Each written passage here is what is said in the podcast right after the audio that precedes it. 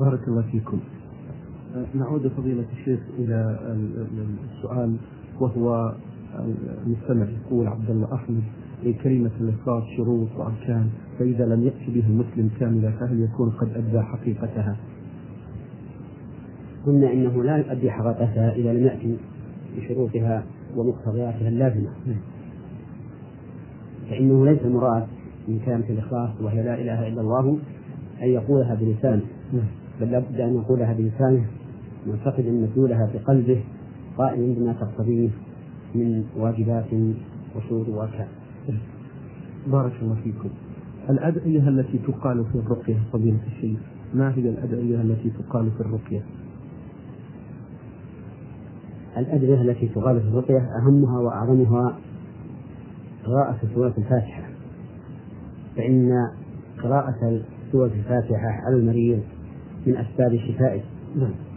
كما قال النبي صلى الله عليه وسلم وما يدريك أنها رقية ومن ذلك ما جاءت به السنة مثل قوله بسم الله أرقيك من كل داء يؤذيك من شر كل عين من شر عين كل حاسد الله يشفيك.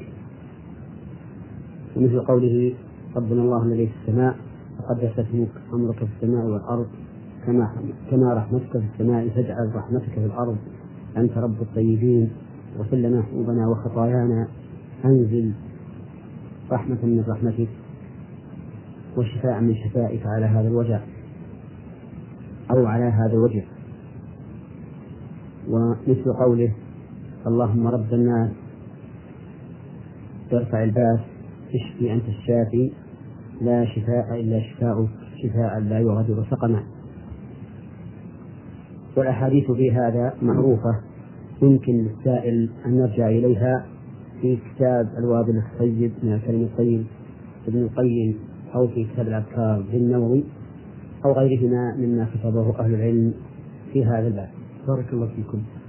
هذا طالب جامعي آه، رمز لاسمه بأحمد ألف يقول إذا ذهب الإنسان للدراسة في خارج المملكة فهل له أن يقصر الصلاة؟ أولا أقول في الجواب على سؤال السائل وهو أنه هل يترخص المسافر الذي هناك برخص السفر أو لا يترخص؟ هذا موضع خلاف بين أهل العلم. فمن العلماء من قال إن المسافر إذا نوى إقامة أكثر إقامة أكثر من أربعة أيام فإنه ينقطع في حقه حكم السفر فلا يترخص في الصلاة ولا بجمعها ولا بالمسح على الصفين أو الجوارب أكثر من يوم وليلة. ومنهم من قيد ذلك بخمسة عشر يوما ومنهم من قيد ذلك بستة عشر يوما. والخلاف في هذا واسع منتشر وقد أوصله بعض أهل العلم إلى نحو عشرين قولا. وللشيخ الإسلام ابن تيمية رحمه الله كلام جيد حول هذا الموضوع. ذكره ابن قاسم في مجموع الفتاوي في أول باب صلاة الجمعة. فمن أحب الاطلاع عليه فليرجع إليه فإنه مفيد جدا. نعم. بارك الله فيكم فضيلة الشيخ أيضا المستمع له سؤال آخر يقول فضيلة الشيخ اختلاف البلدان في الصيام فنجد مثلا أن هذا البلد ما زالت تصوم والأخرى عندهم نفس اليوم عيد فما حكم ذلك؟ حكم هذا أن هذه المسألة اختلف فيها أهل العلم. هل يثبت دخول الشهر إذا ثبت في بلد؟ هل يثبت حكمه في جميع البلاد الإسلامية؟ أو يختص الحكم في هذا البلد؟ أو يختص الحكم بهذا البلد وبما وافقها في مطالع الهلال؟ في هذا خلاف بين أهل العلم. على نحو ستة أقوال في المسألة. فمنهم من قال إنه قد ثبت ثبوتا لا شك فيه أن مطالع الهلال تختلف. فإذا كانت تختلف فإن الواجب أن يكون حكم دخول الشهر أو خروجه مربوطا باختلاف المطالع. فإذا اتفقت المطالع بين البلدان فإنه يسقط في هذه البلدان حكم دخول الشهر إذا رؤي في بلد واحد منها. وإذا اختلفت المطالع فإن لكل بلد حكمه. وهذا اختيار شيخ الإسلام ابن تيمية رحمه الله وهو الذي تدل عليه النصوص. فمن ذلك قوله تعالى فمن شهد منكم الشهر فليصم والذين تختلف مطالعهم عن بلد الرؤية لم يكونوا شهدوا الشهر. وقال النبي عليه الصلاة والسلام إذا رأيتموه فصوموا وإذا رأيتموه فأفطروا. والذين تختلف مطالع الهلال بينهم لم يكونوا يروها النبي عليه الصلاة والسلام علق الحكم على الرؤية وكما أن هذا مقتضى دلالة الكتاب والسنة فهو مقتضى القياس أيضا. فإن الناس يختلفون في الحكم في طلوع الشمس وغروبها. فتجد بلدا قد طلع عليه الفجر فأمسكوا عن الصيام والبلد الآخر ما زالوا في الليل فهم يأكلون ويشربون. وتجد بلدا قد غربت الشمس عندهم فحل لهم الأكل والشرب. وبلدا آخر لم تغيب الشمس عندهم فهم ما زالوا صائمين.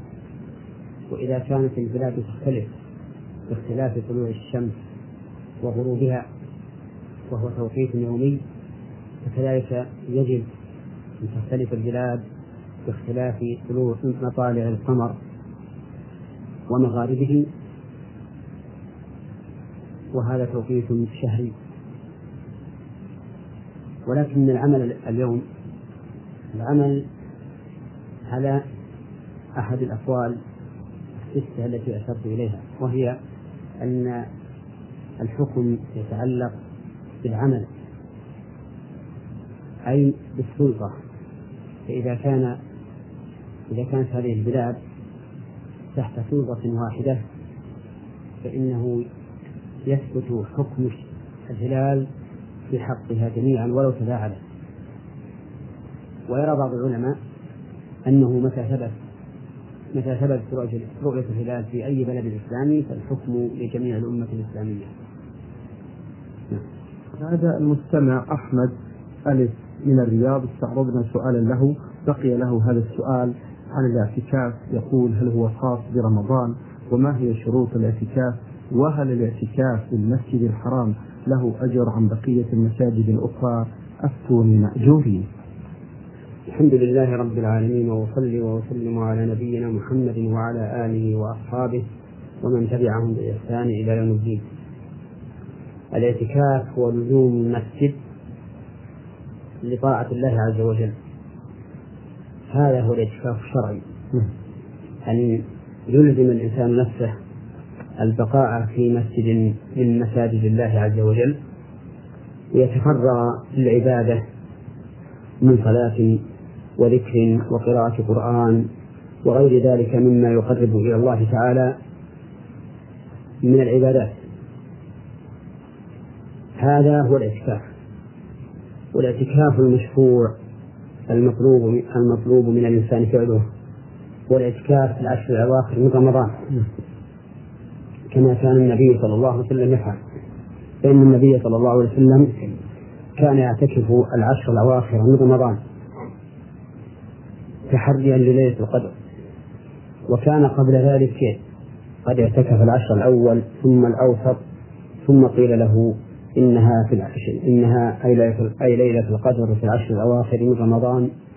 فاعتكف العشر الأواخر من رمضان حتى توفاه الله عز وجل.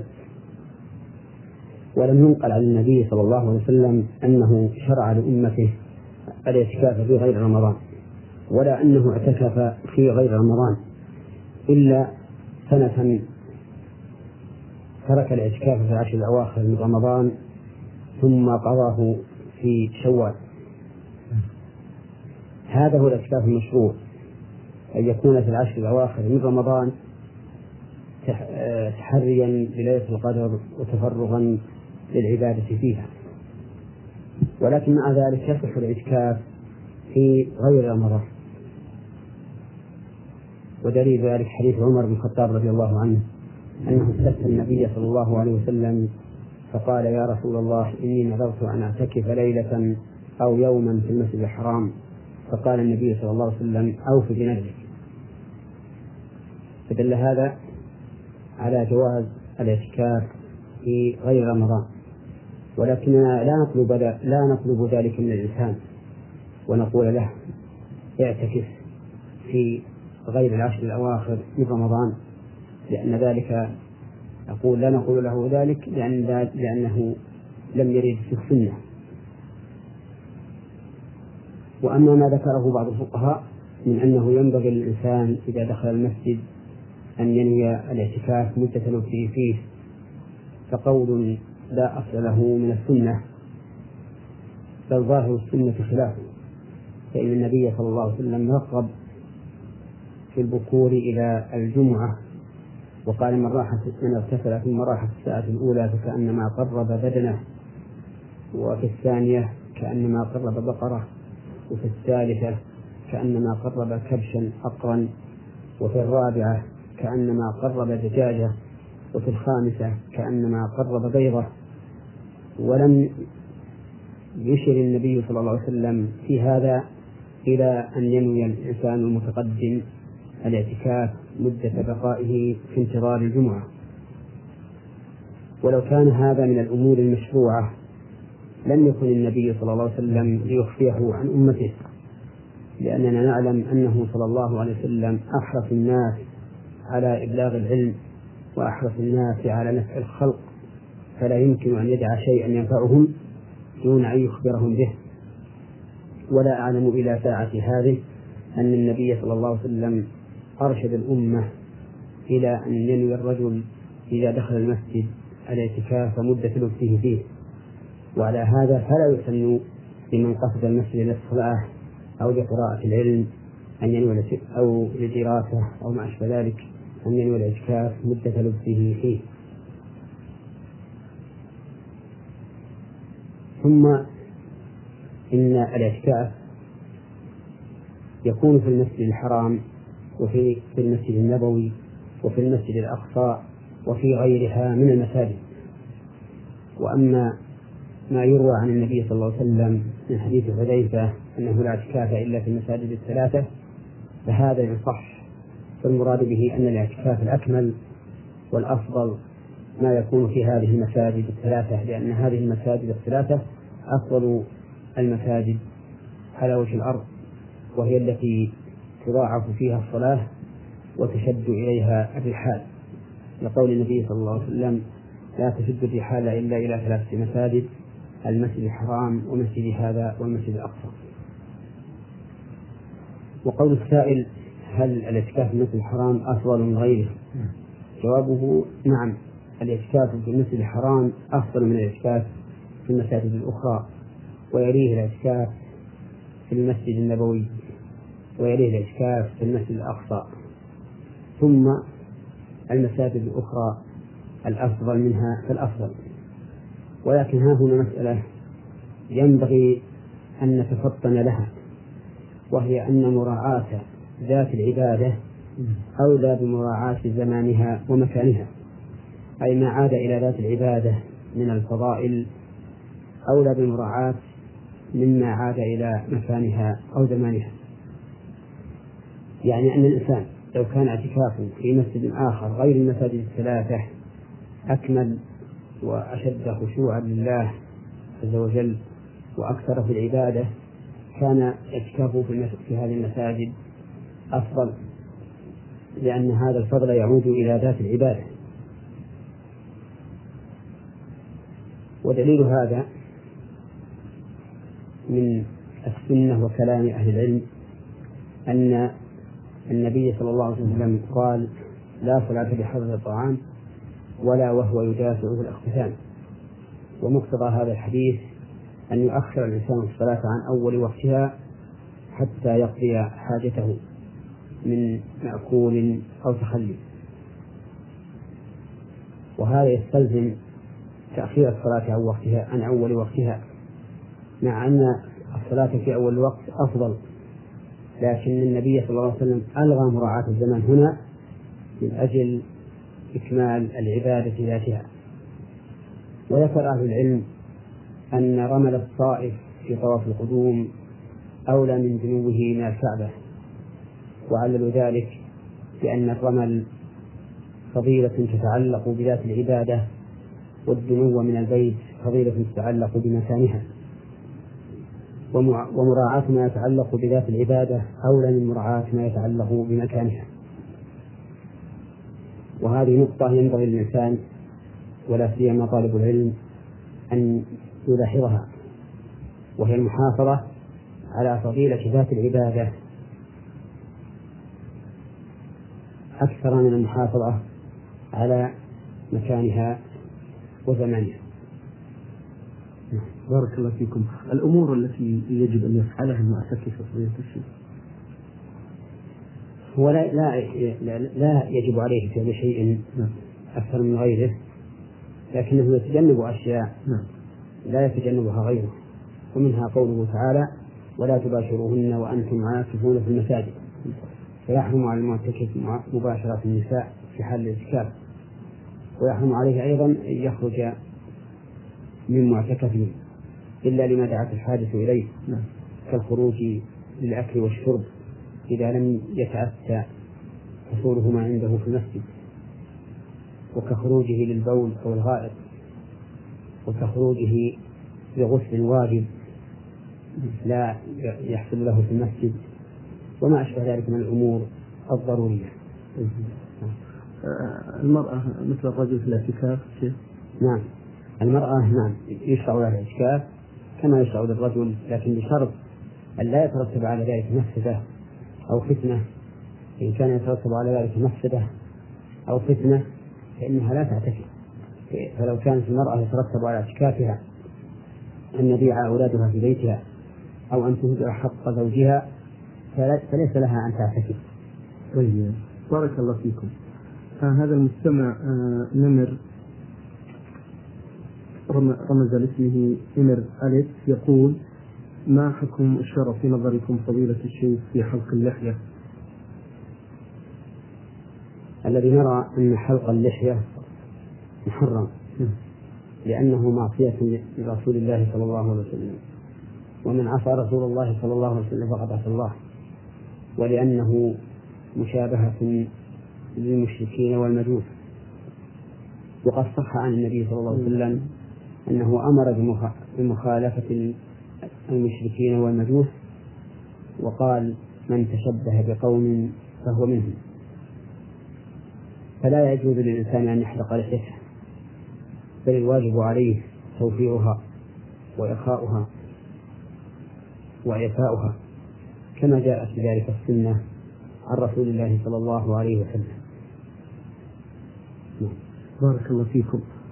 يقول هل يجوز لي أن أؤدي فريضة الحج قبل أن أوفي بنذر كنت قد نذرته حيث أن الوفاء بهذا النذر غير ممكن إلا في بلدي وأنا الآن موجود في السعودية ولا أستطيع السفر للوفاء بالنذر نذر في عملي فأرجو الإفادة مأجوري نعم لا حرج عليك. في في مثل هذه الحال أن تحج قبل الوفاء بالنذر. إذا كان الوفاء بالنذر أمرا متيسرا بعد الحج وأنه قبل الحج لا يمكن لأنه في بلدك وأنت الآن في بلد آخر لا يمكنك أن تذهب إلى بلدك قبل حلول موسم الحج. ولكن ليس السائل بين لنا لماذا لا يكون وفاء النذر إلا في بلده. هل هو لأنه نذره لأحد من أقاربه فيوجد في البلد الثاني؟ أو ما أدري ماذا ما الذي جعله يكون متعينا في بلده؟ لأنه إذا كان إذا كان المقصود المكان فقط فإن وفاء النذر في مكة مثلا أفضل من وفائه في أي بلد آخر. ويجوز للإنسان أن ينقل النذر من المكان المفضول إلى المكان الفاضل. ودليل ذلك أن رجلا جاء إلى رسول الله صلى الله عليه وسلم فقال إني نذرت إن فتح الله عليك أن أصلي في المسجد الأقصى. فقال له النبي صلى الله عليه وسلم صلها هنا. يعني في مكة. فأعاد عليه. فقال صلها هنا. فأعاد عليه فقال له شأنك إذا وهذا يدل على أن نقل النذر من المكان المفصول إلى المكان الفاضل لا بأس به. لأن أصل النذر إنما يقصد به وجه الله. فكلما كان أشد تقربا إلى الله كان أولى بأن يوفى به النذر. بارك الله فيكم. ما هو وضع أصابع اليدين أثناء السجود؟ الفرد الكامل أم وسط؟ ما هو إيش؟ وضع أصابع اليدين أثناء السجود. الفرد الكامل أم وسط بين الفرد والقبض قال العلماء إن وضع اليدين في حال السجود أن يضم الأصابع بعضها إلى بعض وأن يوجهها إلى القبلة وأن تكون اليد بحذاء المنكب أو بحذاء الأذنين.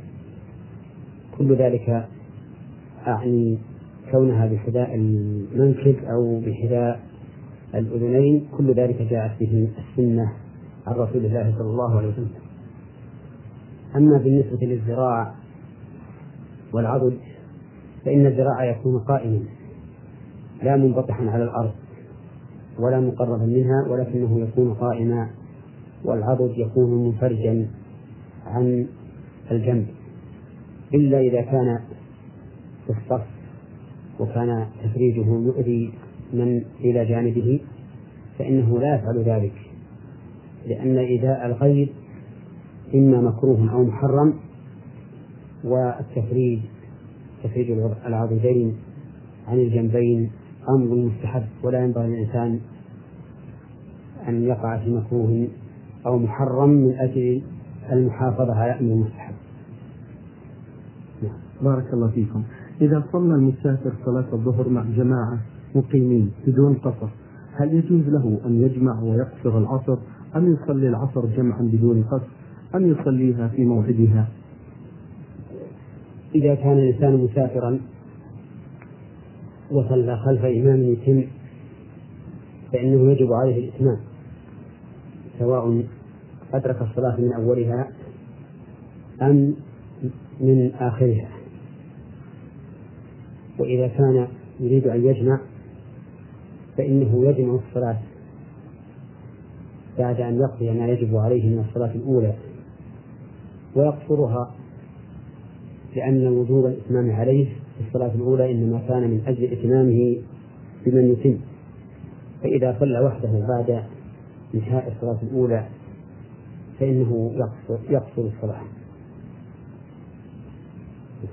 بارك الله فيكم. صيام يوم الجمعة تطوعا حكمه لا بأس بصيام يوم الجمعة تطوعا إذا ضم إليه الخميس أو السبت. لأن النبي صلى الله عليه وسلم دخل على إحدى نسائه وهي صائمة يوم الجمعة فقال لها أصمت أمس؟ قالت لا. قال أتصومين غدا؟ قالت لا. قال فأفطري. فدل هذا على أن صيام يوم الجمعة لا بأس به إذا ضم إليه الخميس أو السبت. أما إذا أفرده فإنه مكروه. لقول النبي صلى الله عليه وسلم لا تخصوا يوم الجمعة بصيام ولا ليلتها بقيام نعم. بارك الله فيكم. هذا المستمع أخاء رمز اسمه بهذا الرمز من الرياض. يقول أحيانا يصاب الإنسان بالزكام وهو صائم وقد يبتلع شيء من ريقه وهو صائم فهل عليه شيء وهل صومه صحيح؟ إذا إذا بلع الصائم ريقه فإن صومه لا يفسد بذلك. ولا يمكن لأحد أن يقول إن الصائم إذا بلغ إذا بلع ريقه أفطر. لأن تحاشي بلع الريق أمر شاق جدا. ولا يمكن أن تأتي الشريعة بمثله. وعلى هذا فإننا نقول إذا بلع الصائم ريقه فإن صومه صحيح ولا يفسد بذلك. بارك الله فيكم. فضيلة الشيخ إذا كان الإنسان معتمرا واغتسل ثم خرج من جرح فيه بعض الدم فهل يكمل عمرته؟ وهل هذا الدم ينقض الوضوء؟ إذا كان الإنسان معتمرا وكان فيه جرح فخرج منه دم فإن ذلك لا يؤثر على عمرته شيئا.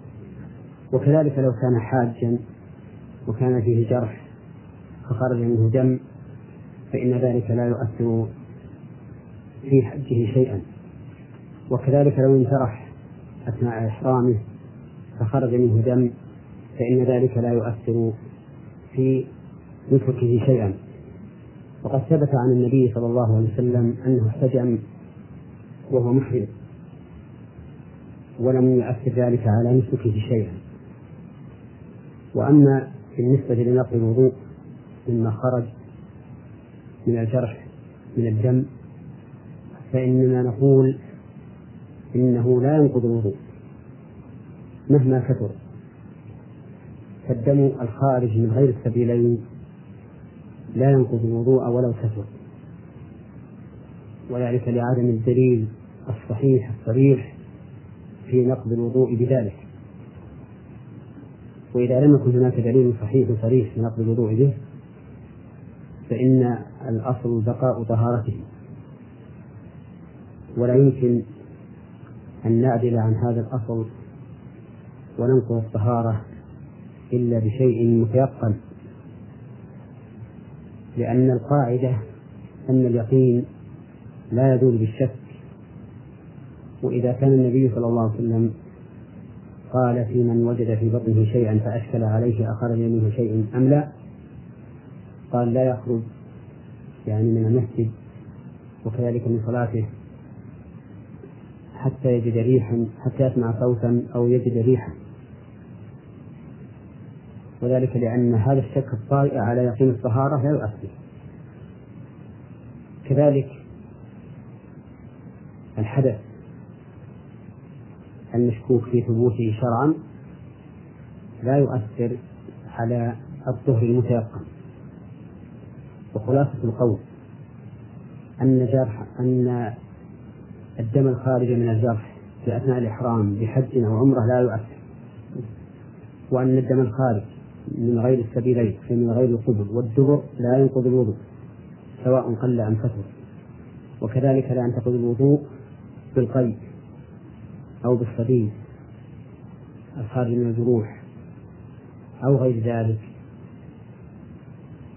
لأن الخارج من البدن لا ينقض منه إلا ما كان عن طريق إلا ما كان من السبيلين أي من القبل أو من الدبر بارك الله فيكم.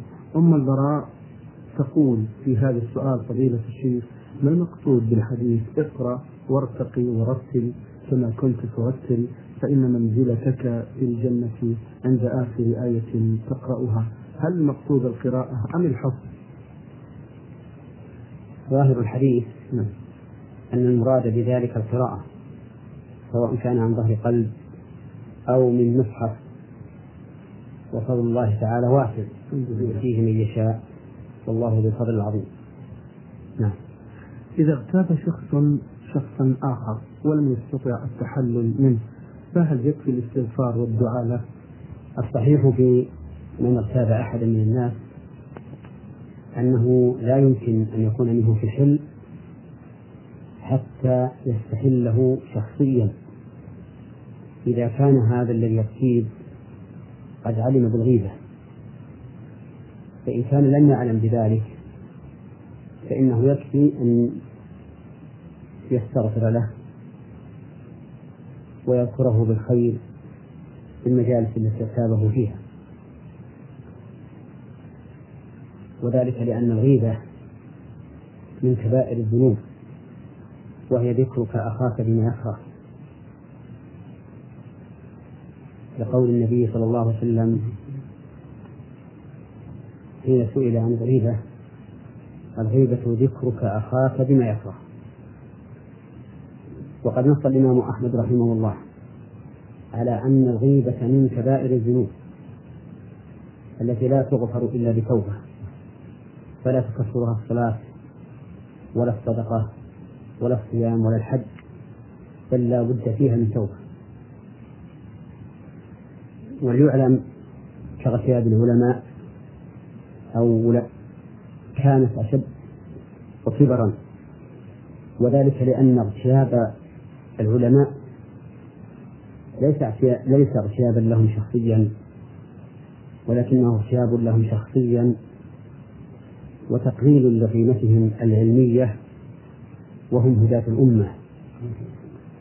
فإذا قلت قيمتهم العلمية قل اهتداء الناس بهم. وكان ذلك إضعاف لمصدر من مصادر الشريعة وهم العلماء. وأقول لمصدر من مصادر الشريعة لأننا لا نعلم الشريعة إلا عن طريق أهل العلم فإنهم هم ورثة الأنبياء. فإذا قلنا قولا يقلل من شأنهم ثم قلت قيمتهم بين الناس قل قبول الناس لقولهم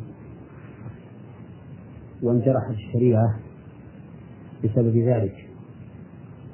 وأما اغتياب ولاة الأمور ففيه أيضا تقليل لهيبتهم وإضعاف لامتثال الناس أمرهم وسبب للتمرد عليهم فكانت غيبتهم أعظم من غيبة عامة الناس وأشد خطرا وأكبر إثما. لذلك أحذر إخواني المسلمين من غيبة العلماء وغيرهم من ولاة الأمور. ولست بذلك أقول كفوا عن مساوئهم ولا أن هؤلاء العلماء أو الأمراء معصومون بل هم يخطئون كغيرهم. ولكن الطريق السليم أن نتصل بالعلماء الذين بلغنا أو رأينا منهم ما ينبغي التنبيه عليه أو يجب التنبيه عليه فنذكر لهم ما أخطأوا فيه وهم بخطئهم قد يكونون معذورين. إما بتأويل أو بجهل في الواقع أو بغير ذلك من الأعذار. فإذا اتصلنا بهم وبينا لهم ما نرى أنه خطأ وناقشناهم فيه فقد يكون الصواب معهم ونكون نحن مخطئين. وقد يكون الصواب معنا وحينئذ يلزمهم أن يرجعوا إلى الصواب. والخلاصة أن الغيبة من كبائر الذنوب لأي واحد من المسلمين وأنها تتعاظم ويكثر إثمها فيما إذا كانت للعلماء أو ولاة الأمور. فنسأل الله تعالى أن يحمي ألسنتنا مما يغضبه. اللهم ونسأل الله تعالى أن يكفنا عن مساوئ غيرنا ويكف غيرنا عن مساوئنا. وأن يجعلنا ممن رأى الحق حقا واتبعه ورأى الباطل باطلا واجتنبه. آمين. شكر الله لكم وفضيلة الرسالة. وصلت من المستمع عبد النور إسماعيل مصري. يقول بأنه رجل متدين ويحافظ على الصلاة ويصلي مع الجماعة ويقول بأنه يصلي في الليل مئة ركعة وأصلي صلاة الوتر والشفع والنوافل وأدعو بوالدي وأقرأ بعد كل صلاة لا إله إلا الله وحده لا شريك له. له الملك وله الحمد وهو على كل شيء قدير. وأصلي صلاة الضحى ثمان ركعات ويقول بأنني أعمى لا أبصر وأصلي جالسا لأنني لا أستطيع الحركة. أفيدونا أفادكم الله عن هذا العمل. هل هو خير؟ يجيكم خيرا. وبارك الله فيكم. الحمد لله رب العالمين وأصلي وأسلم على نبينا محمد وعلى آله وأصحابه ومن تبعهم بإحسان إلى يوم الدين. أما بعد فإنني أجيب على سؤال هذا الرجل الذي يقول إنه محافظ على الصلاة وعلى صلاة الليل وعلى الشتر والوتر. عز وجل ولكن الذي أنصح هذا السائل أن يحرص على أن يكون عمله موافقا لما كان عليه النبي صلى الله عليه وسلم فإنه خير وأفضل. وقد سئلت عائشة رضي الله عنها عن صلاة النبي صلى الله عليه وسلم في رمضان فقالت ما كان يزيد في رمضان ولا غيره على إحدى عشرة ركعة. وذكرت ذلك مفصلا. وربما كان يصلي صلى الله عليه وسلم ثلاث عشرة ركعة. وهذا العدد الذي كان النبي صلى الله عليه وسلم يقوم به الليل أفضل من مئة ركعة ذكرها السائل في سؤاله إذا كان فعل هذه الركعات الإحدى عشرة الإحدى عشرة أو الثلاث عشرة على وجه التأني والطمأنينة وترتيل القرآن وتدبره كما كان النبي عليه الصلاة والسلام يقوم به. أما مئة ركعة فإن الإنسان لا يأتي بها في الغالب إلا على وجه السرعة وعدم الطمأنينة وعدم التدبر لكتاب الله وعدم التدبر لما يقوله من تسبيح وتكبير ودعاء. وأما ذكر الله عز وجل فلا شك أنه كلما أدام الإنسان ذكر الله فهو على خير. وليس له عدد محصور يقتصر عليه. بل قد مدح الله عز وجل الذين يذكرون الله قياما وقعودا وعلى جنوبهم. يعني يذكرون الله تعالى في كل حال وعلى كل حال. وأما سؤاله عن كونه يصلي قاعدا فإننا نقول له أما صلاة الفريضة فلا يحل له أن يصلي قاعدا مع قدرته على القيام. كقول الله تعالى وقوموا لله قانتين ولقول النبي صلى الله عليه وسلم لعمران بن حصين صل قائما فإن لم تستطع فقائدا فإن لم تستطع فعلى وأما صلاة النافلة فلا حرج عليه أن يصلي قاعدا مع قدرته على القيام ولكنه إذا فعل ذلك لغير عذر لم يكتب له إلا نصف أجر صلاة القائم كما ثبت ذلك عن رسول الله صلى الله عليه وسلم. نسأل الله أن يزيدنا وأخانا من فضله والتقرب إليه وعبادته على بصيرة. بارك الله فيكم فضيلة الشيخ. يقول في سؤاله الثاني عندي أخ غني لديه أموال كثيرة وهو فقير وعاطل عن العمل ولا عندي أمور أصرف عليها على أسرتي إلا من أصحاب الخير. حتى عندما توفيت والدتي أخذ كل الإرث ولم يعطينا شيء من هذا الإرث أنا وأخي وأختي حتى الزيارة لا يقوم بزيارتنا. ما رأي الشرع في نظركم في ذلك فضيلة الشيخ آه، إذا كان الأمر كما ذكرت عن أخيك أنه غني وأنه أخذ ميراث والدكم ولم يعطكم منه شيئا فإن فإني أقول لهذا الرجل اتق الله في نفسك وأد ما أوجب الله عليك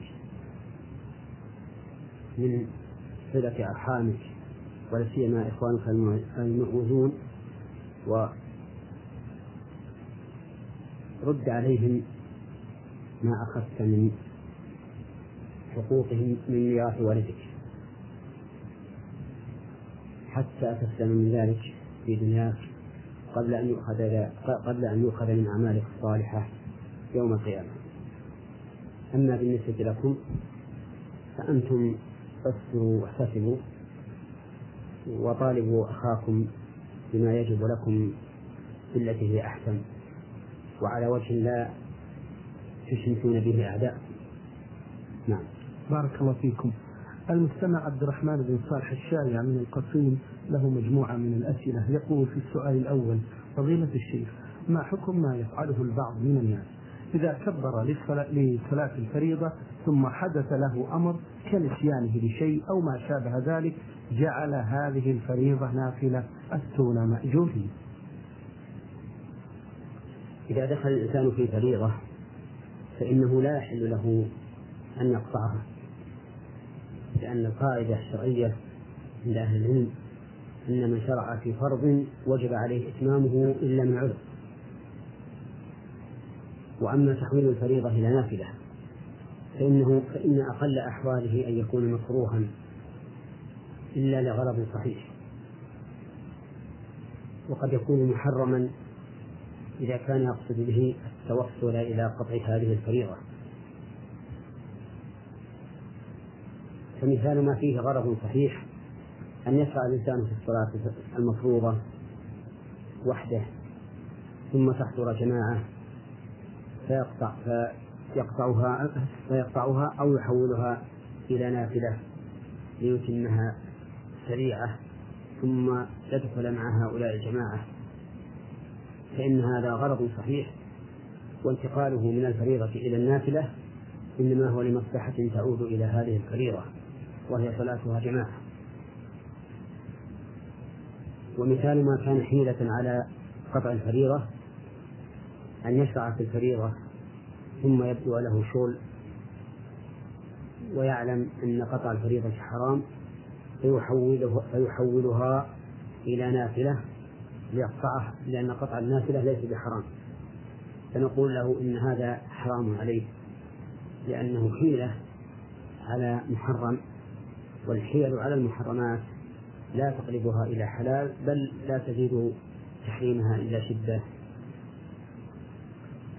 ومثال ما ليس فيه غلط صحيح ولا حيلة على قطع الفريضة أن يتحول من الفريضة إلى النافلة لزيادة النوافل التي يتقرب بها إلى الله.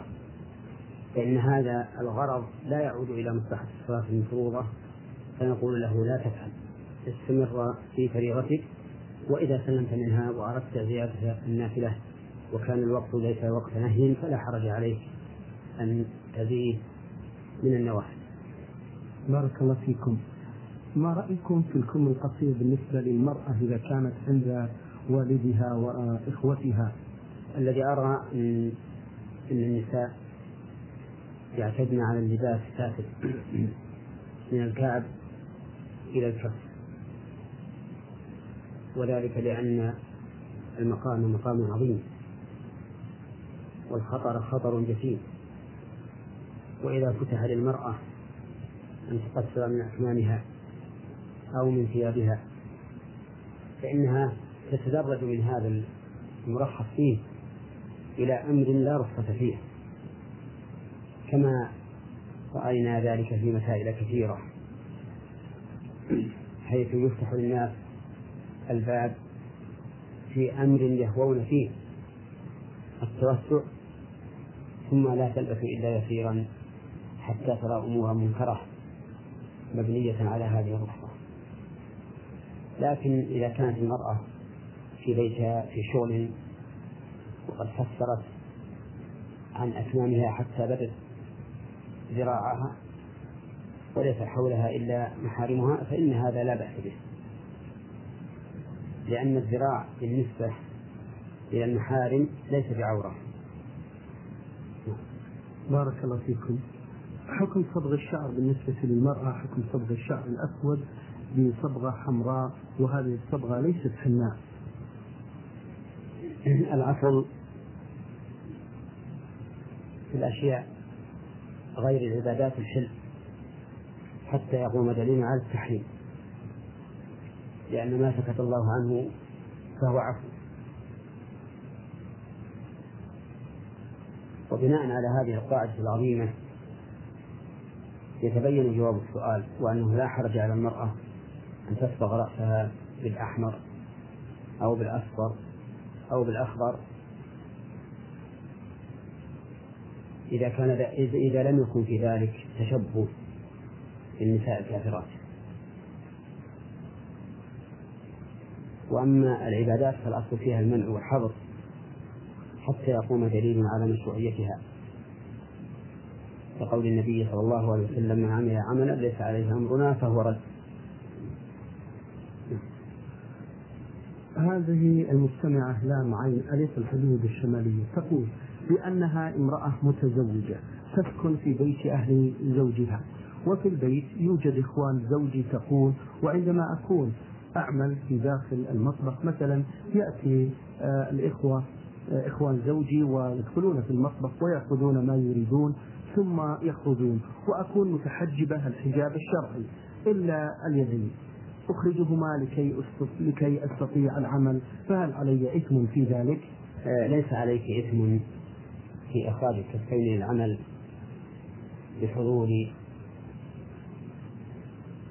إخوان زوجك لأن هذا مما تدعو الحاجة إليه ويشق التحرز منه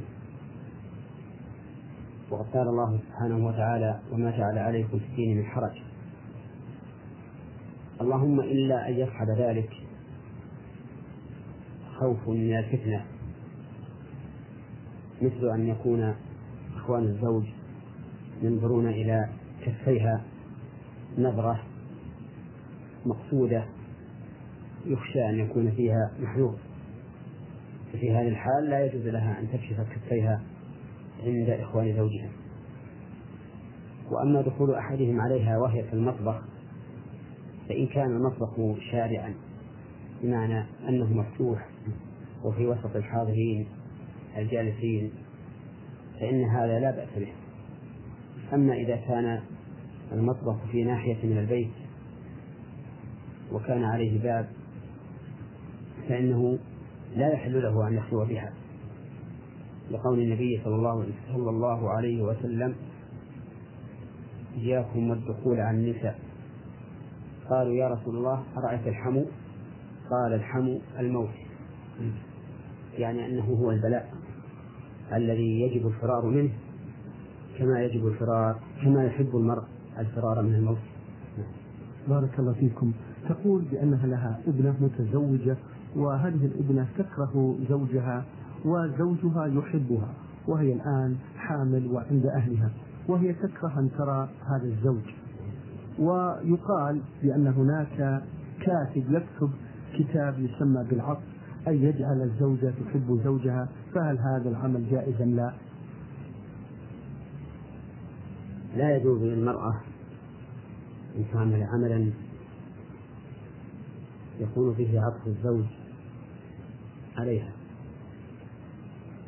ولا أن تعمل عملا ولا يجوز للزوج أن يعمل عملا يكون به عطف الزوجة عليه لأن هذا نوع من السحر. ولكن الطريق إلى ذلك أن تسأل الله عز وجل دائما أن يحبب زوجها إليها وأن يؤلف بينهما وتقرأ من القرآن ما يعينها على التحول من الكراهية إلى المحبة وتستعين بأهل الخير والصلاح أن يقرأوا عليها لتحويل بغضها إلى محبة. هذا ما أراه واجبا عليها. ونسأل الله أن يؤلف بينها وبين زوجها وأن يبارك لهما وعليهما وأن يجمع بينهما في خير اللهم آمين. بارك الله فيكم. في سؤال أخير لها فضيلة الشيخ تقول عندما نكون في مجلس وتدخل علينا امرأة نقف ونسلم عليها وذلك ليس تعظيما لها ولكن احتراما لها. هل وهذه عادة منتشرة بين الناس فهل يجوز هذا العمل؟ نعم. لا حرج. على الإنسان أن يقوم للداخل إذا كان الداخل أهلا للإكرام والاحترام. وقد جرت عادة الناس بذلك. وترك القيام في هذه الحال قد يؤدي إلى تهمة الجالس بأن بأنه مستكبر وقد يجعل في قلب القادم شيئا من الضغينة حيث يعتقد كثير من الناس أنه إذا لم يكن له صاحب البيت فإن هذا إشارة إلى كراهته لقدومه. وعلى كل حال متى اعتاد الناس أن يقوم بعضهم ببعض وعدوا ترك القيام من الإهانة فإنه لا حرج في هذا الحال أن يقوم الإنسان في الداخل وقد فصل بعض أهل العلم هذه المسألة إلى ثلاثة أقسام. القسم الأول القيام إلى الرجل. بتلقيه والاحتفاء به. والثاني القيام للرجل احتراما له وتعظيما له. والثالث القيام على الرجل. فأما الأول وهو القيام إلى الرجل لتلقيه وبذل التحية له فإن ذلك لا بأس به. وربما يستدل به وربما يستدل عليه بقول النبي صلى الله عليه وسلم للأنصار قوموا إلى سيدكم يعني سعد بن معاذ حينما أقبل إلى النبي صلى الله, صلى الله عليه وسلم راكبا على حمار. وكذلك في قصة أبي طلحة حينما قام ليتلقى كعب بن مالك رضي الله عنه عند دخوله إلى المسجد بعد توبة الله عليه. وكان ذلك بحضور النبي صلى الله عليه وسلم ولم ينكره عليه. وأما القيام بالرجل إذا دخل احتراما وتعظيما له فإنه لا شك أن الأولى أن لا يعتاد الناس هذا الأمر وأن يكونوا كما كان عليه الصحابة رضي الله عنهم لا يقومون للنبي صلى الله عليه وسلم مع أنه حق الناس بالإكرام. لكنه صلى الله عليه وسلم يكره أن يقوم الناس له. فلو ترك الناس هذه العادة يعني عادة القيام للداخل لكان خيرا وأحسن وأقرب إلى عمل الصحابة رضي الله عنهم والسلف الصالح. وكان النبي صلى الله عليه وسلم إذا دخل المجلس لا يقوم له ولكنه ينتهي حيث ولكنه يجلس حيث ينتهي به المجلس ويكون مكان جلوسه ويكون مكان جلوسه هو صدر المجلس. وإن كان في آخر المجلس. والعبرة بالداخل لا بمكان الداخل. فإن الرجل الذي له احترام وتعظيم إذا جلس في أي مكان من المجلس في أسفله أو في أعلاه أو في جوانبه سوف يكون محل صدارة للجالسين. أما القيام على الرجل فإنه منهي عنه. نهى النبي صلى الله عليه وسلم عن, عن ذلك وقال لا تقوموا كما تقوم الأعاجم على ملوكها حتى إنه صلى الله عليه وسلم لما قال لما صلى قاعدا وقام الصحابة خلفه أشار إليهم أن يجلسوا. فجلسوا وقال لهم إنما جعل الإمام ليؤتم به فلا تختلفوا عليه فإذا كبر فكبروا وإذا ركع فاركعوا وإذا سجد فاسجدوا وإذا صلى قائما فصلوا قياما وإذا صلى قاعدا فصلوا قعودا. إلا أن يكون في القيام على الرجل مصلحة دينية فإنه لا حرج فيه. بل هو مطلوب لتحقيق هذه المصلحة. ودليل ذلك ما فعله الصحابة رضي الله عنهم مع النبي صلى الله عليه وسلم حين كانت المراسلة بينه وبين قريش في صلح الحديبية. فإن فإن المغيرة بن شعبة رضي الله عنه كان قائما على النبي صلى الله عليه وسلم ومعه السيف. ليري رسل المشركين عزة المسلمين وتعظيمهم لرسول الله صلى الله عليه وسلم. فهذا خير ومطلوب وألحق بذلك بعض أهل العلم ما إذا كان الرجل يخاف عليه فقام أحد على رأسه حماية له من الاعتداء عليه. نعم. بارك الله فيكم فضيلة الشيخ. نختم آه هذا اللقاء الطيب المبارك بسؤال فضيلة الشيخ من المستمع الذي رمز لاسمه بخاء حاء. الباحث يقول ما معنى حديث الرسول صلى الله عليه وسلم من سمع النداء فلم يجب فلا صلاة له إلا من عذر؟ معناه أن الإنسان إذا سمع النداء يعني الأذان وجب عليه الحضور الحضور إلى المسجد ولا يحل له التخلف عنه إلا لعذر. فإن تخلف عن المسجد بغير عذر وصلى وحده في بيته فإنه لا صلاة له. إلا أن يكون معذورا. وذلك لأنه ترك الجماعة وهي واجبة في الصلاة. والقاعدة أن من ترك واجبا في العبادة لغير عذر فإنه فإن عبادته لا تصح لتركه ما يجب فيها. وقد اختلف العلماء رحمهم الله فيما لو أقام الجماعة في مكان غير المسجد مع سماعه النداء وإقامة المسجد في وإقامة الجماعة في المسجد.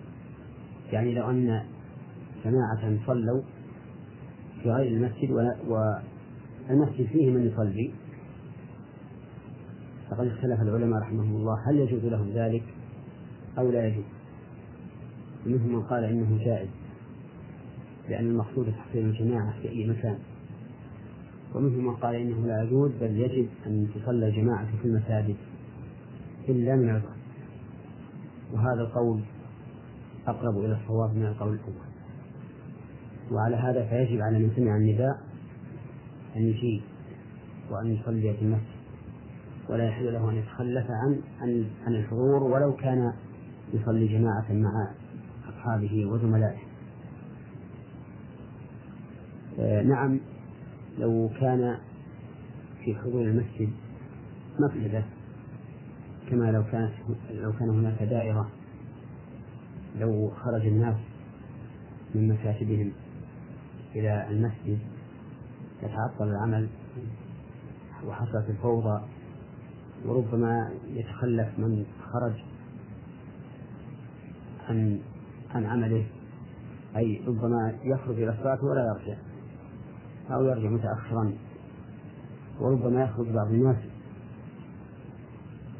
بقصد أنه يصلي حسب ما يظهر للناس ولكنه يذهب إلى بيته.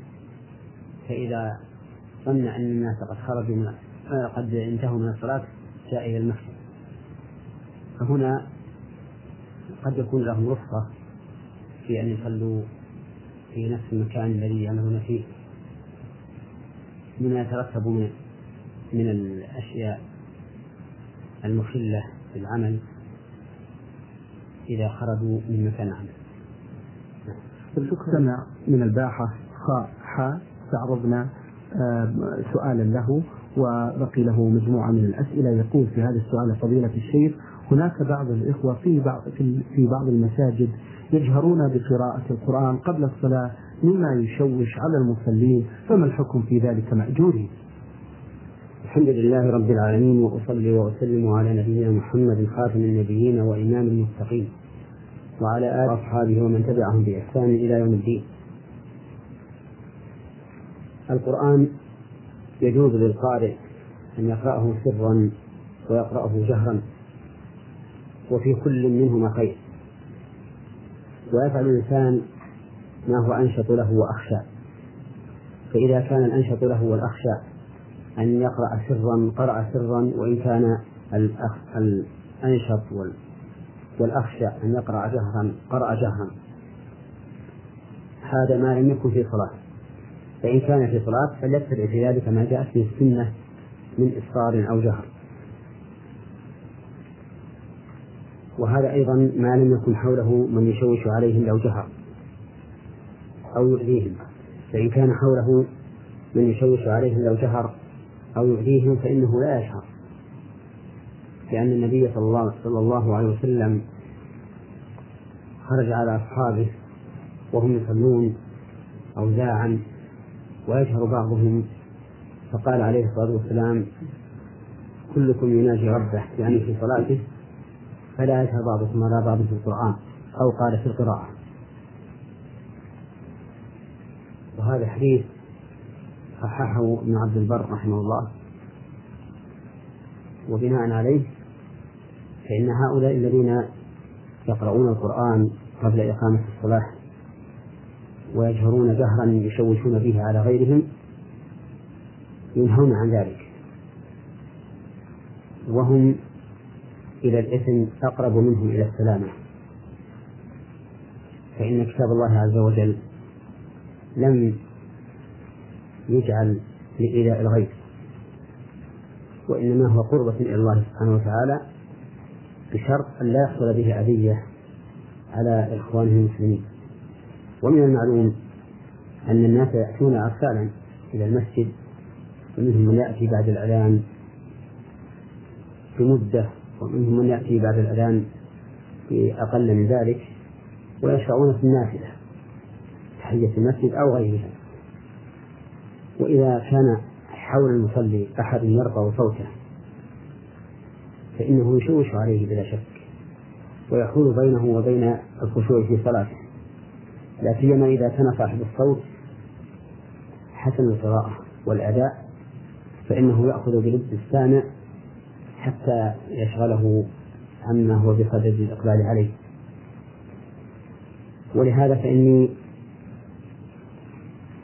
أنصح إخواني المسلمين المحبين للخير من هذا العمل الذي يؤذون به غيرهم. وبهذه المناسبة أود أن نذكر بعض إخواننا من الأئمة الذين يرفعون الصلاة من مكبر الصوت على المنارات. فإن هذا يحصل به أذية على من حولهم من المساجد وعلى من حولهم في البيوت. فالمساجد المتقاربة يشوش بعضها على بعض إذا رفعت الصلاة من على من على المنارات. حتى إننا سمعنا أن بعض المصلين في مساجدهم إذا سمعوا قراءة من كان حولهم انشغلوا بها عن عن, الاستماع إلى قراءة إمامهم. قد يكون لحسن أداء القارئ أو لقوة صوته أو لغير ذلك مما يحصل. وسمعت أن بعض الناس ركع لما سمع تكبير المسجد الذي حوله يظن أن ذلك إمامه. ولا شك أن مثل هذه الأذية التي تخل بصلاة الآخرين لا شك أن الإنسان قد يأتم بها. لأن النبي صلى الله, صلى الله عليه وسلم نهى أن يجهر الناس بعضهم على بعض في القرآن. كما أنه قد يؤذي جيران المسجد من أهل البيوت. فقد يكون في البيت من هو نائم. مستغرق في النوم. ومن أهل البيت من يكون مريضا. ويكون قد استراح ورقد. فيستيقظ بصوت هذا القارئ. وأقول إن من أهل البيوت من يكون نائما ممن لا صلاة عليه كالمرأة الحائض مثلا أو ممن أدى الصلاة من أول ما سمع الأذان ثم رقد. وإلا فمن المعلوم أن أنه لا يحل لأحد تلزمه الجماعة أن ينام عن صلاة الجماعة في بيته ويدع ويدع المسجد. وإنني أكرر النصيحة لإخواني في هذه المسألة. وأقول لهم انظروا في المصالح وانظروا في المفاسد.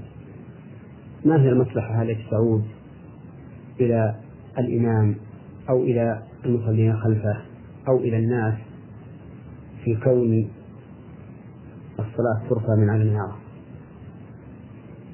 أي مصلحة في ذلك قد يكون في ذلك مفسدة. قد يكون بعض الكسالى يبقون في بيوتهم. حتى تكون آخر آخر ركعة. فإذا لم يبقى إلا ركعة جاء يركض. ويسعى سعيا شديدا وربما يدرك هذه الركعة وربما لا يدركها. وقد اشتكى إلي بعض الناس في هذا. وقالوا إننا نأمر أولادنا بالصلاة فيقول الإمام في أول الصلاة انتظروا حتى يأتي الوقت الذي نسبق فيه الجماعة. فالواجب على الإنسان أن يتبع في عمله ما كان أنفع له ولغيره وأن وأن يدرأ ما فيه ضرر ويبتعد عنه.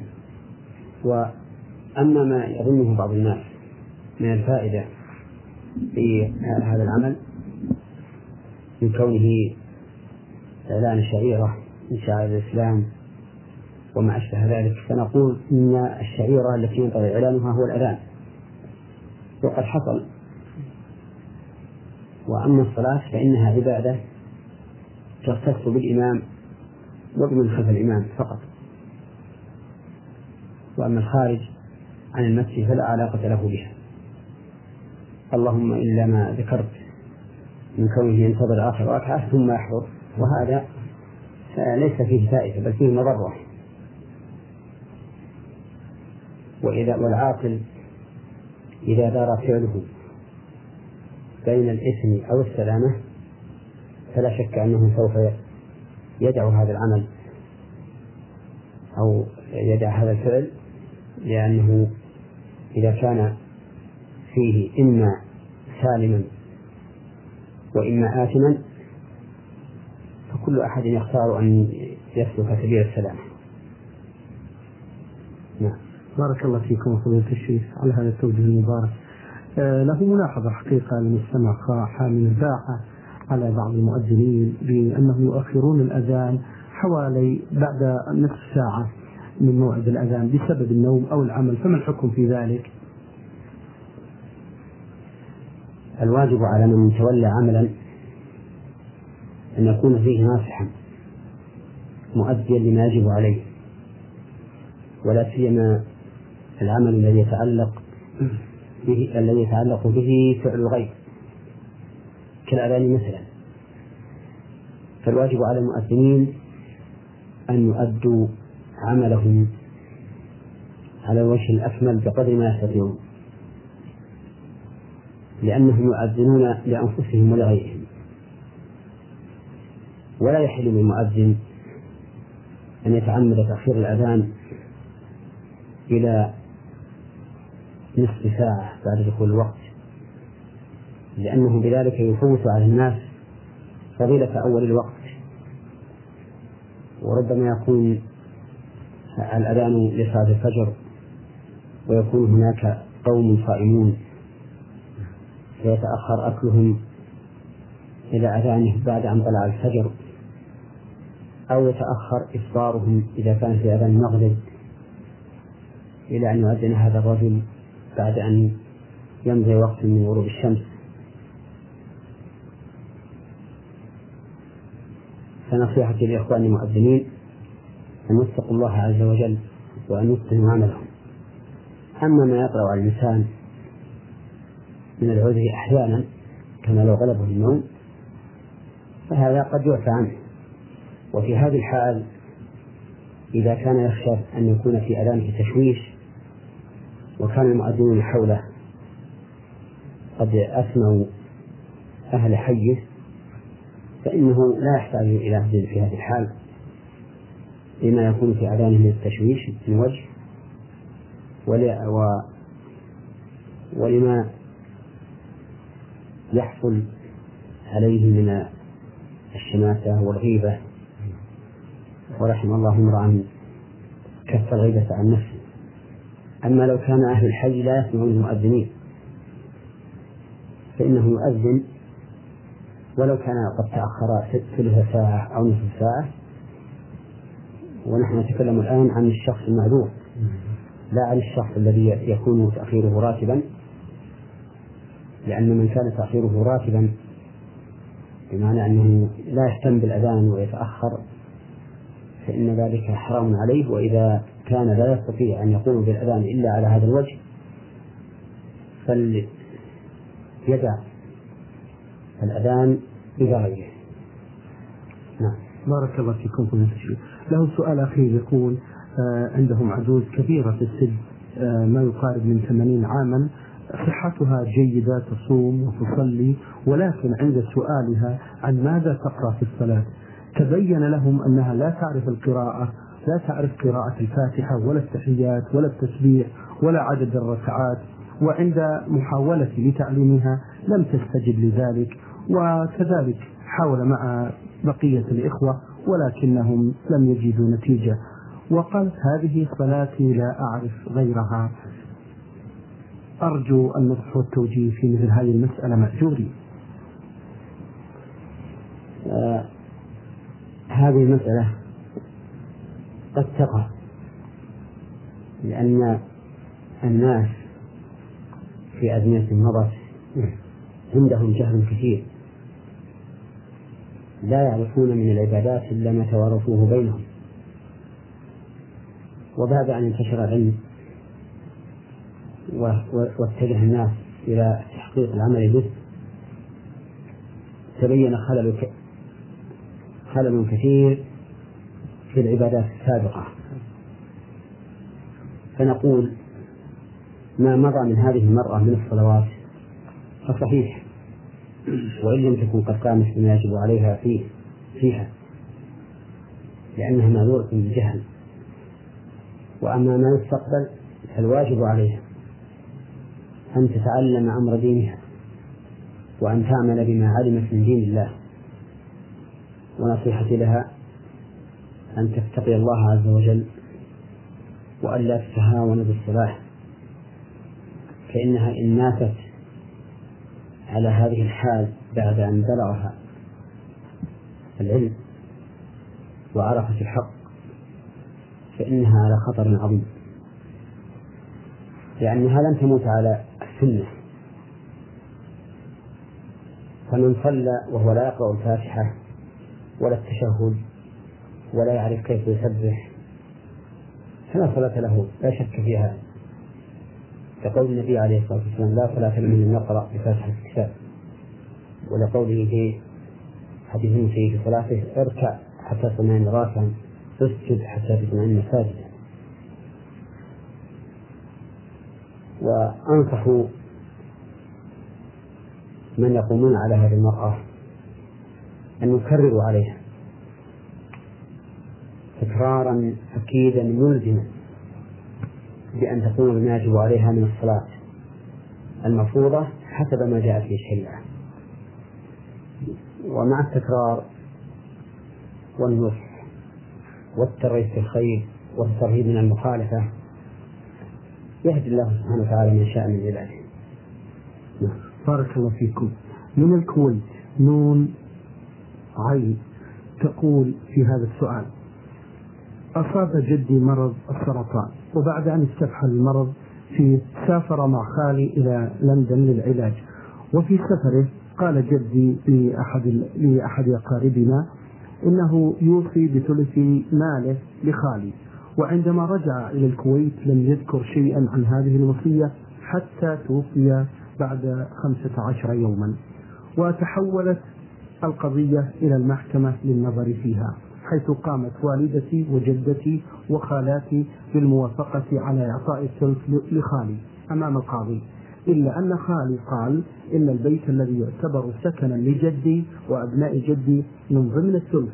وسؤالي هل تصح هذه الوصية؟ وماذا على الورثة أن يفعلوا؟ وهل يعتبر البيت؟ وهل يعتبر البيت الذي نسكن فيه أي الورثة من ضمن الوصية؟ نرجو الإفادة. الإفادة في هذا الجواب هي أنه ما دامت المسألة رفعت إلى المحكمة فلتتم المحكمة ما يتعلق بهذه القضية من جميع النواحي؟ فإذا أحب الورثة ألا يرفعوا الأمر إلى المحكمة مرة أخرى وأرادوا الصلح بينهم فلا حرج عليهم في الصلح فيما يتفقون عليه. إذا كانوا بالغين رشيدين. وإذا لم يتصالحوا فإن وصية جدك من أمك لخالك وصية غير صحيحة إلا ما أجاب الورثة منها لأنه أعني خالتي من الورثة. وقد قال النبي صلى الله عليه وسلم لا وصية لوارث فعليه نقول إن البيت الذي يسكنه ورثة أو بعضهم تحت أمر الورثة إذا لم يكن صلح. فإن أجابوا الوصية لشريكهم في الإرث وهم بالغون رشيدون نفذت الوصية في هذا البيت وأعطي الموصى له ثلثه وإن لم يجوزوها فالأمر إليه. وخلاصة الجواب أني أقول إن المحكمة كما بدأت القضية فلتتمها طيب. فإن لم يحصل فالصلح حسب ما يختلفون عليه. إذا كانوا بالغين رشيدين. فإن لم يصطلحوا على شيء فإن الوصية لوارث لا تصح إلا بإجازة بقية الورثة.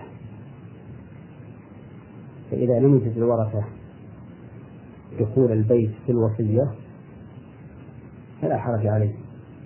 ويكون البيت مشتركة مشتركا بينهم شركة إرث. نعم.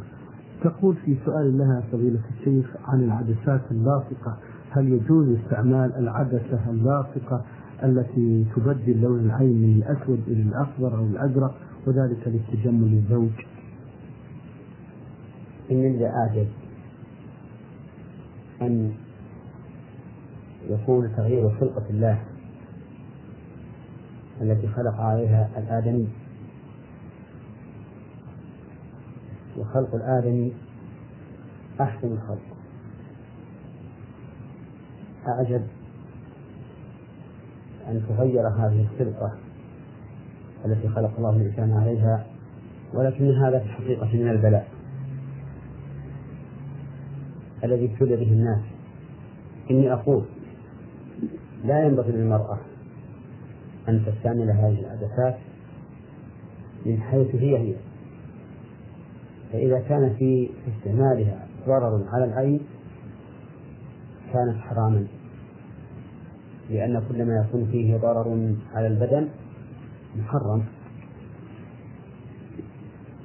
فإن بدن الإنسان عنده أمانة لا يجوز أن يعرضه لشيء يضره فيه. وقد قال الله عز وجل ولا تقتلوا أنفسكم إن الله كان بكم رحيما. وقال الله تعالى ولا تسقوا بأيديكم إلى التهلكة.